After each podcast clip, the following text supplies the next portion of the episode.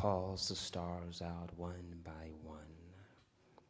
When he speaks, the earth trembles and shakes. But yet he's still our God who desires for us to be his people, to dwell with him forever.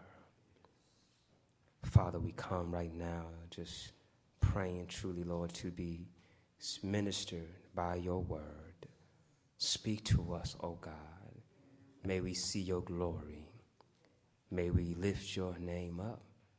And may we receive a word of instruction, correction, and encouragement.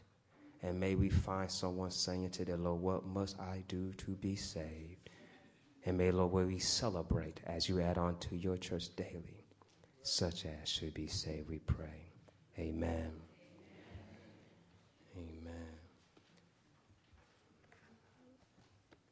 If you can join me again in our Bibles, we had it for our morning scripture reading uh, coming from Second Peter, uh, looking at those great verses 1 uh, through 10 uh, of the second chapter. I'm going to read it again in our hearing coming from the New International uh, Version.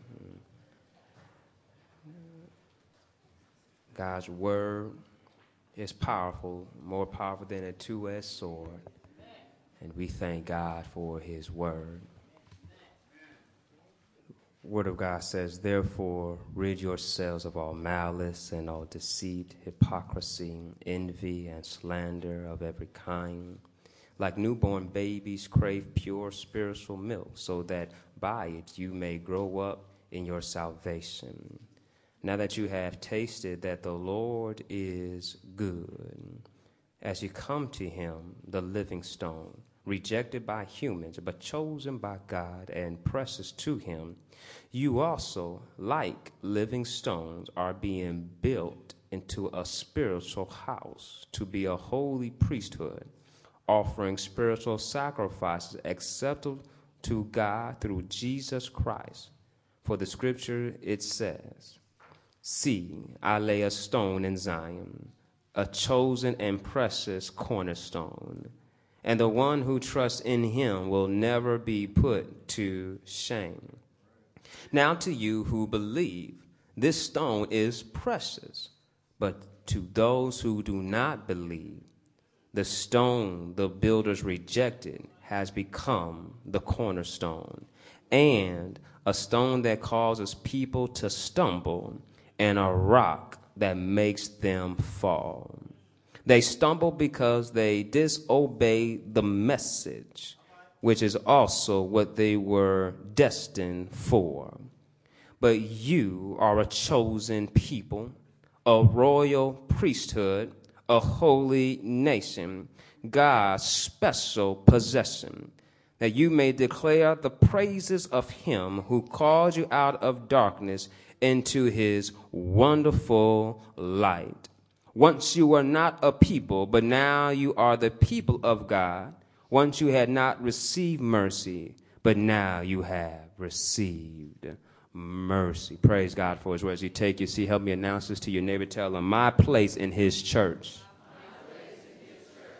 Tell your other neighbor, make sure they heard you correctly. Tell them my place in his church. As you look at this text, it's suggesting to us, those who know him and love him, that we have a special position.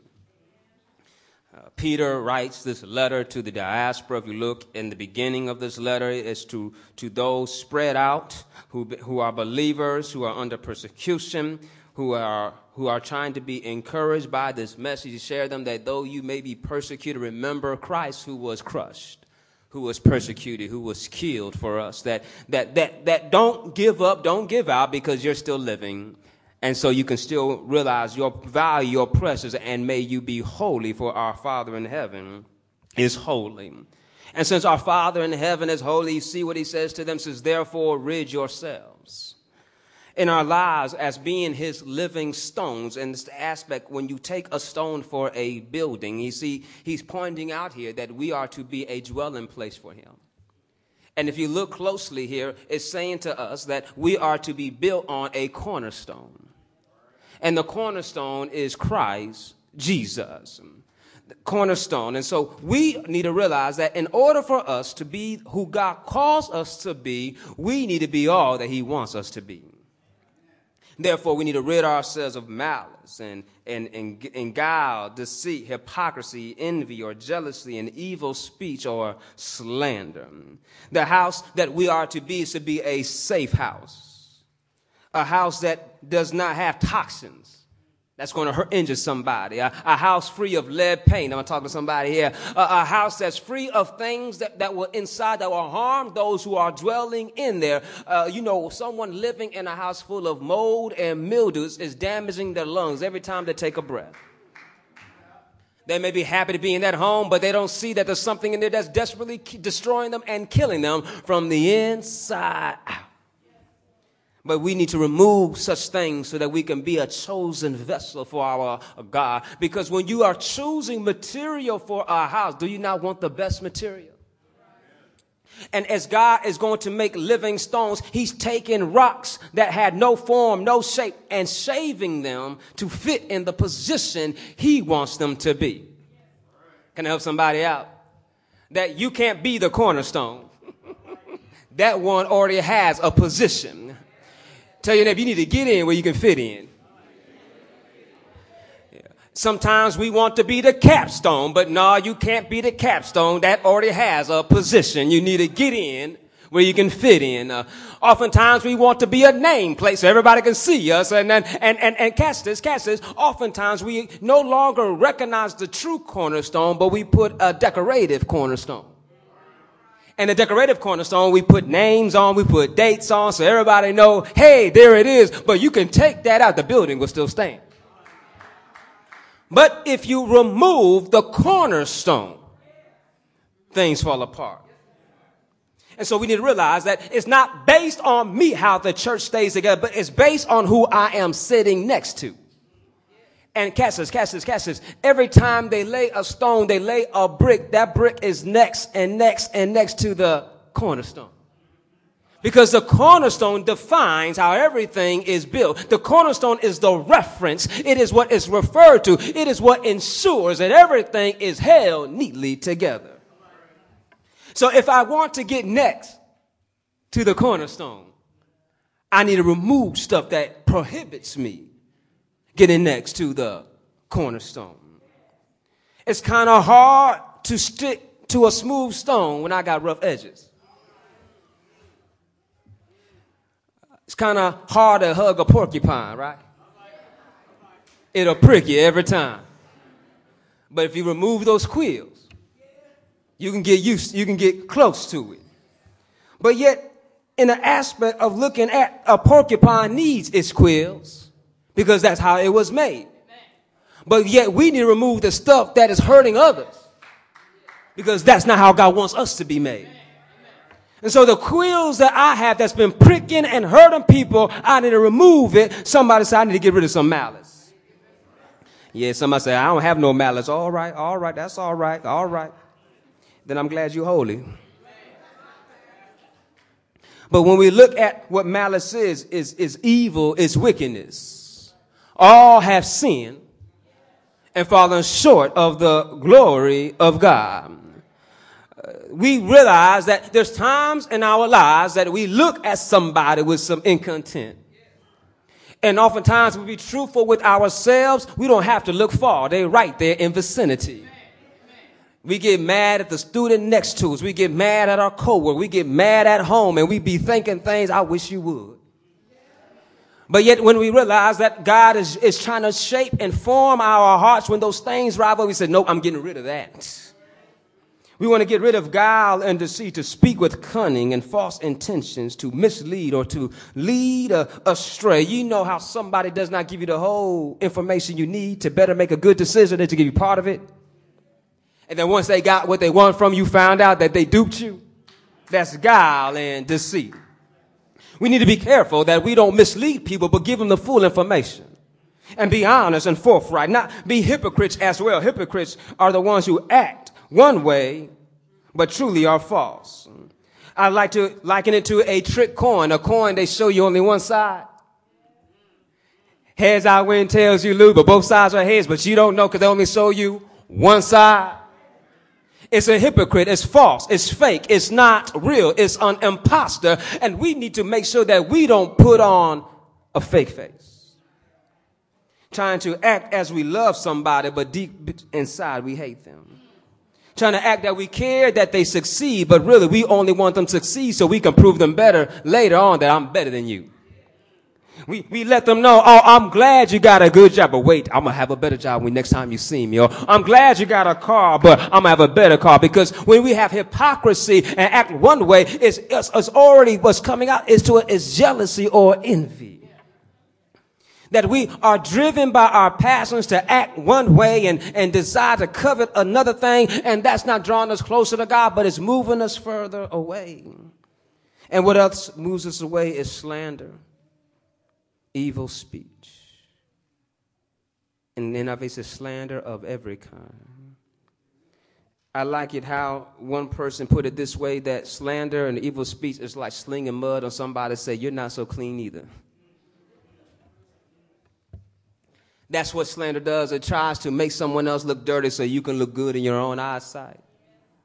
But in process, we truly look at ourselves, we realize that I'm nothing special that only I'm only special when I put myself in God's hands. So I need to remove what is useless and allow God to use me.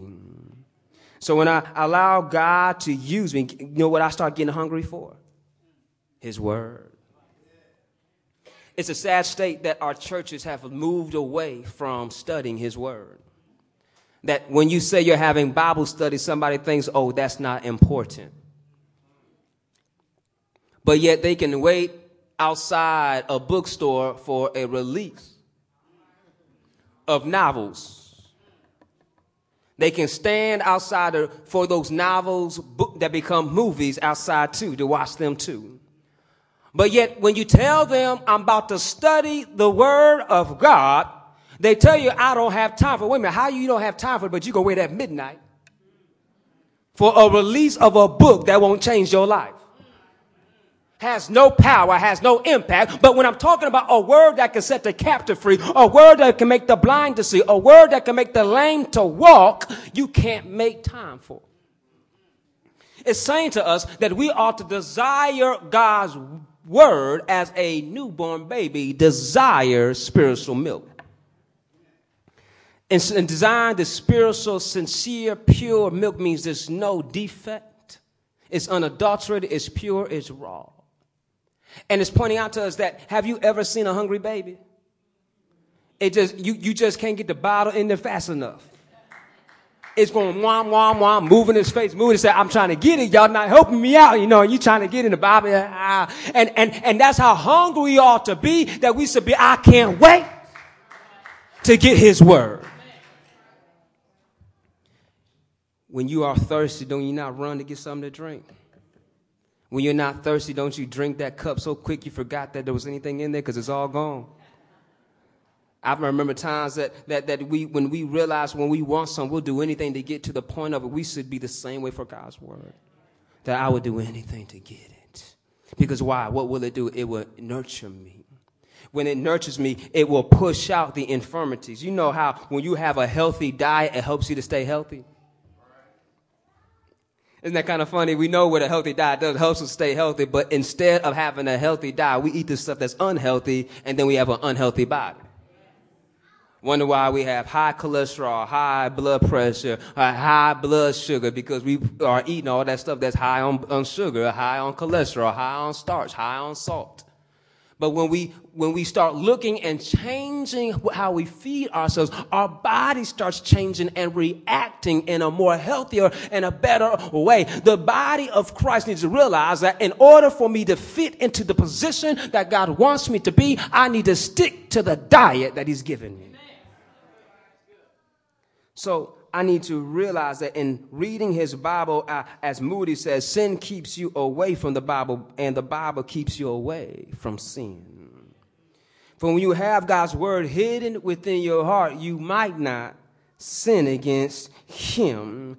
The word will mature us to look like Christ because we are already connected to him. Hello, somebody. You understand that if you, anybody ever got a cut, a bruise before and it stayed on your body? It became a part of you, did it not? It wasn't there before, but it became a part of you. Well, I'm not talking about a bruise. I'm not talking about a cut. I'm just talking about how we could just become a part of Christ and we just look like the body. We won't look obscured. We won't look ugly. We won't look like a mess up. He says, Oh, I'm a part of him. I'm engrafted in him. I am, I am now going to able to bear the same fruit as him. So when we start looking like Jesus, we start looking like light, the true light, and the darkness will reject us. But the light has accepted us and pushed out the darkness. You see, we have come into his marvelous light. And when we, we look at how this light have came into the world, you understand how the sun came into the world. The sun came into the world. But you can also substitute sun with, with, with S-U-N or S-O-N. It both means the same. Light came into the world and the world was darkness. And it says the world received him not. The darkness rejected him. And so the same way, the world does not like the sun because the sun reflects light and they don't like the light because they love darkness, which means they rather do the things that pleases the flesh than doing the things that honors God. But yet when we love the Lord, we realize the world hates us too. And we say, that's cool because I want to be like my daddy. I want to be like his son. I want to reflect what's glorious to him because I want to get in my position. The only way I can get in my position is for me to look like him. Think about do, does not your house stand out if its if its color is different than all the other houses? Because it's something different. It does not look like the same. We need to stand out. That when people see us, they realize that this one is different from all the rest. How does my house stand up? Because I have the dwelling of the Holy Spirit. I am a living stone. I am a precious stone. I am a holy nation. I'm a royal priesthood. I am different than everybody else. Because when you know your value is precious, because you are appraised by God. Y'all see that there? That, that God sees that others have rejected you, but God says, I have chosen you. It's a blessing to know that others reject you, others don't care about you, but God knows your value. God knows your purpose. God knows how to use you. Let's, let's think about how you can give money to a child. A child does not know how to use that money. Definitely give money to an infant, it will tear it up, put it in his mouth, and do all that kind of stuff. And, and now that, because it has no value to it, so it does not know how to use it. Be careful how you give yourself to the world. They don't know your value, so they will use you, abuse you, and misuse you and throw you away. Have you ever found a dollar on the ground before? And you saw it, he says, I can use that. Somebody else discarded it, let it go, let it down, but he says, you know what, I can work with that. I see God doing the same thing with us. People have used you, abused you, thrown you away, but God says, I can work with that. I can use that. I can clean that up and do some awesome and some magnificent things with that because God knows our value. He knows how precious we are. He wants us to be engrafted upon His body, be His dwelling place. So when others have reject you, don't worry about it. They don't know your value. But your value is according to God that you are a living stone. You are being built for a spiritual house. You are precious in His sight and you have you have precious value that is incomparable, that is inconceivable, that can never be measured. Thinking about how many people will take and kidnap somebody for a ransom and they basically always want to, they know they're going to get paid. Because how much is a life? Well, you can't measure it. And so same thing, look at our God, God, God gave his only son so we can have life. Can you measure that? You can't measure that. And this, this, this, this, throwing this one in for phrase, I think about how great God is. On the cross, he cried out, My God, my God, why have you forsaken me? And this is, why, this is what God showed me about how great his love is towards us. That as much as He loves us, He wants to give us joy. And that's how great His love is. But how great is His wrath is that it made His Son cry.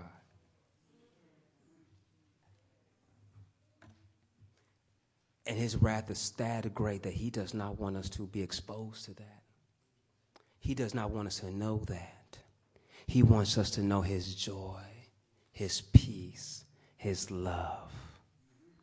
And, and I was thinking about that, like, my God, you desire for us to know you in a more intimate and a special way apart from sin. So, how dare I hold on to the stuff that's hurting me and pushing me away from you?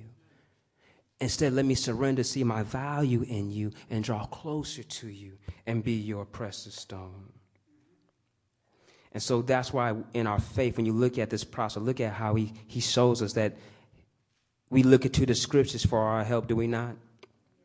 And so if you look at the scriptures, even this writer goes back in the scriptures himself, and he's quoting from Isaiah and the Psalms. And he says, And I lay a stone in Zion a chosen and a precious cornerstone. And the ones, the one who trusts in him will never be put to shame. You see that? If you forever put your trust in him, you'll never be put to shame. You will never be let down by God. He will never disappoint you. You have nothing to worry about. You have, you have nothing to, to, to fear because you know that I am safe in him. Why are we faced him? Because he's our cornerstone. The stone the builders rejected has become our cornerstone, has become our reference, has become our foundation, has become what holds us together. And so, what's holding us together is his love and his mercy. Think about this. Think about this. It says this to us that where were we beforehand? We were once a people that did not know mercy. We were once a people rejected, but now we are people who have mercy. We are his chosen people. We have a God. We have a home. And so if we have a God, we have a home, guess, guess what? We have a purpose. And what is our purpose? It says for us to be a royal priesthood we are in, in, enamored and, and, and, and loved by royalty. We, we like to learn about jewels and castles. We like to learn about queens and kings and, and how they last. We study kingdoms because we are, we are truly in love with monarchies and kingdoms. But, but, but, but what God is showing us that I am giving you a, to be able to partake in a kingdom that is bigger, that is greater than this world has ever seen. And, and catch this, catch this. He's going to make a new heaven and a new earth that we can reign in. And so while we are still here on this dark, wretched earth, we have the opportunity to bring light to those who do not know him.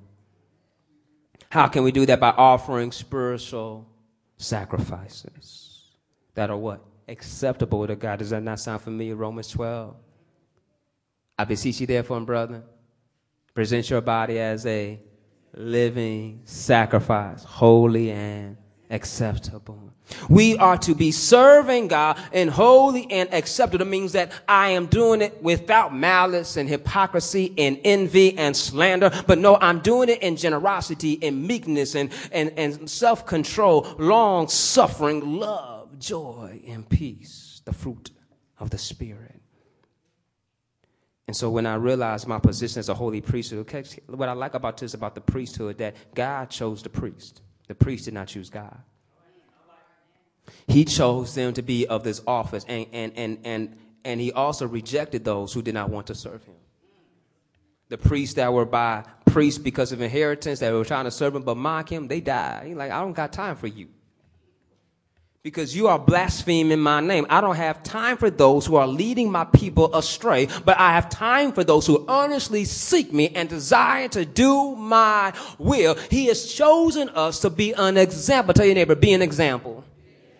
And so we ought to give an example how to give sacrifice, how to worship, how to honor God, that there's people out there dying because they're looking to find a man, a woman of God that can show them how to pray, how to be a woman and a man of integrity, how to wait till they get married, how to not get drunk and puff, puff, pass and give, but yet be a one that says, I can get up and walk and not concerned about what my peers say, what society says, and try to be in fashion with them because they're only going to reject me in the end. But I want to be with the one that has the final say so. And when I realize that's my purpose, I don't have time to mess around with this dark world, but I want to stay and walk in his light. So I'm on a holy priest offering spiritual sacrifice accepted to God through Christ Jesus. You see how it's all through Jesus. It's all through Jesus. It's all through Jesus. We cannot be in our proper place in the church without Christ. If Christ is not the cornerstone of the building, then our building will fall apart. But since he is the cornerstone, and since we are his chosen living stones, and we are precious unto our God, then on Christ, the solid rock, we stand. And look what we can stand when we stand on Christ. We can stand to face whatever comes our way. We can stand and say, Lord, I can put up with other people's mess because you put up with my mess. I can put up with others talking about me because they talked about my cornerstone. I can put up with those backbiting me because they backbited my cornerstone. And we realize that it's not as bad as we think it is. Because we are, we are connected and standing on the one that suffered and died so that we might have life and have what? Life more abundantly. So therefore we understand that this world is temporal, but God's promise is something eternal. So my place in this church is to serve him unabashedly, unashamedly, to realizing I don't care how it's uncool to somebody else to go to church on Sunday morning, to go to Bible study whenever we plan it, to go to revival, to go to a prayer meeting, to go somewhere and study my word. I realize that I'm not here to please you, to serve you, but I am a royal priesthood. I have responsibilities in his house a priest, you understand? A priest, a priest stayed within the tabernacle to make sure he could get the duties done. We need to make sure that, Lord, I want to stay in your presence. I want to be where you want me to be. Say what you want me to say. Go where you want me to go. Do what you want me to do. And there are, therefore I realize that I can get with other brothers and sisters in Christ and watch out somebody. Power starts happening. He's already blessed us and told us that when two or three are gathered together, I'm surely amongst us, that there's power when the body of Christ comes together. So when we get in our right position, things start changing. Lives start changing. Lives start healing. Because we realize that it's not us. It's the Lord working through us. That is our sacrifice that we make unto Him It's how we offer ourselves openly to Him to be used by Him.